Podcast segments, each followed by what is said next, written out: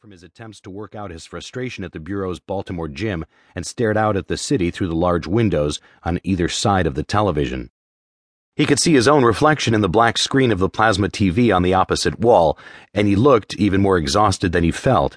He needed a shave. Most of his handsome face was covered in three days' worth of beard, and his dark hair could probably use a trim. He was a large man, nearly three inches over six feet, and he usually carried his frame like a large cat, lithe and easy. Tonight, though, there was a slump to his broad shoulders as he sprawled. He had no intention of moving any time soon. Not until his cell phone began to trill demandingly. With a heavy sigh, he snapped it off his waistband and flipped it open. Grady, he answered curtly, his West Virginia drawl still pronounced after all the years he'd spent away from home.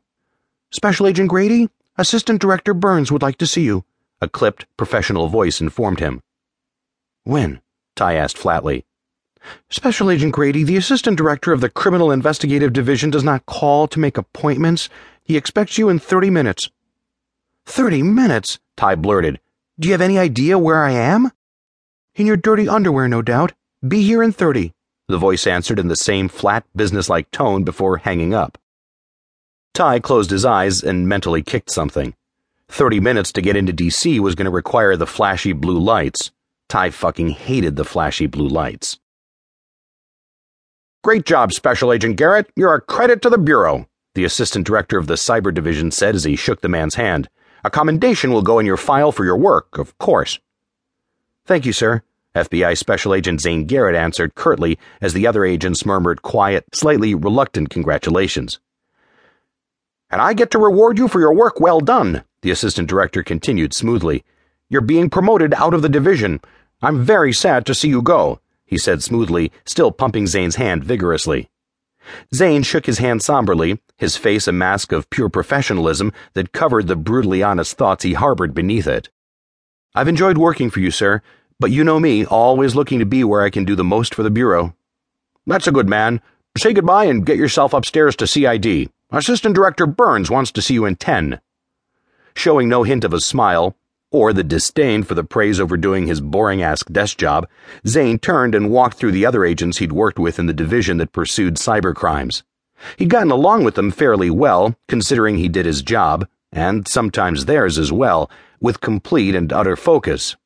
Zane knew many of his coworkers were just as happy to see him go as stay his strict adherence to the rules and logical, single minded work to achieve his goals were often tiring to those around him.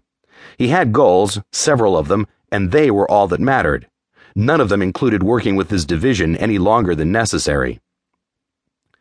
Looking around the open office, Zane knew with complete certainty he wouldn't miss it. While his obsessive attention to detail had steered him perfectly while on these assignments, he knew he was worth far more to the Bureau than serving on this mind numbing, numbers crunching detail. Now he would get his chance to prove it. Shaking some hands and enduring a few, so sorry to see you go, backslaps, he waved off his soon to be former coworkers, told the office administrator he'd be back later to clear out his desk, and walked out the door. He looked forward to seeing what the assistant director of the Criminal Investigative Division had in store for him. He had worked damn hard for this promotion. It had to be good, since the man wanted to see him immediately. Zane stopped into the bathroom to straighten his tie and check to make sure his close cropped brown hair lay down neatly. The suit he wore was sharply tailored to his six foot five inch frame, but it didn't hide the bulky muscles that moved under the fabric. His was not a body you'd expect to see writing a desk a fact he was reminded of daily looking at the slightly pudgy agents who worked around him.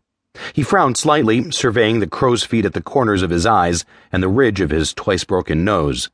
With a displeased twitch, he ran his hands over his close shaven cheeks and dismissed his image before buttoning his suit jacket and heading upstairs. The secretary gave Ty Grady a look over her glasses that clearly said she disapproved of the air he breathed.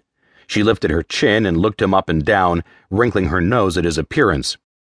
You're early, she announced with a touch of surprise to her voice. Ty looked her up and down in return and cocked his head to the side. I use the flashy blue lights, he told her with a helicopter motion of his finger. She sniffed as she glanced over his unshaven face, scuffed leather jacket, jeans, and dirty cowboy boots. His t shirt seemed to be particularly appalling to her sensibilities, even though it was clean.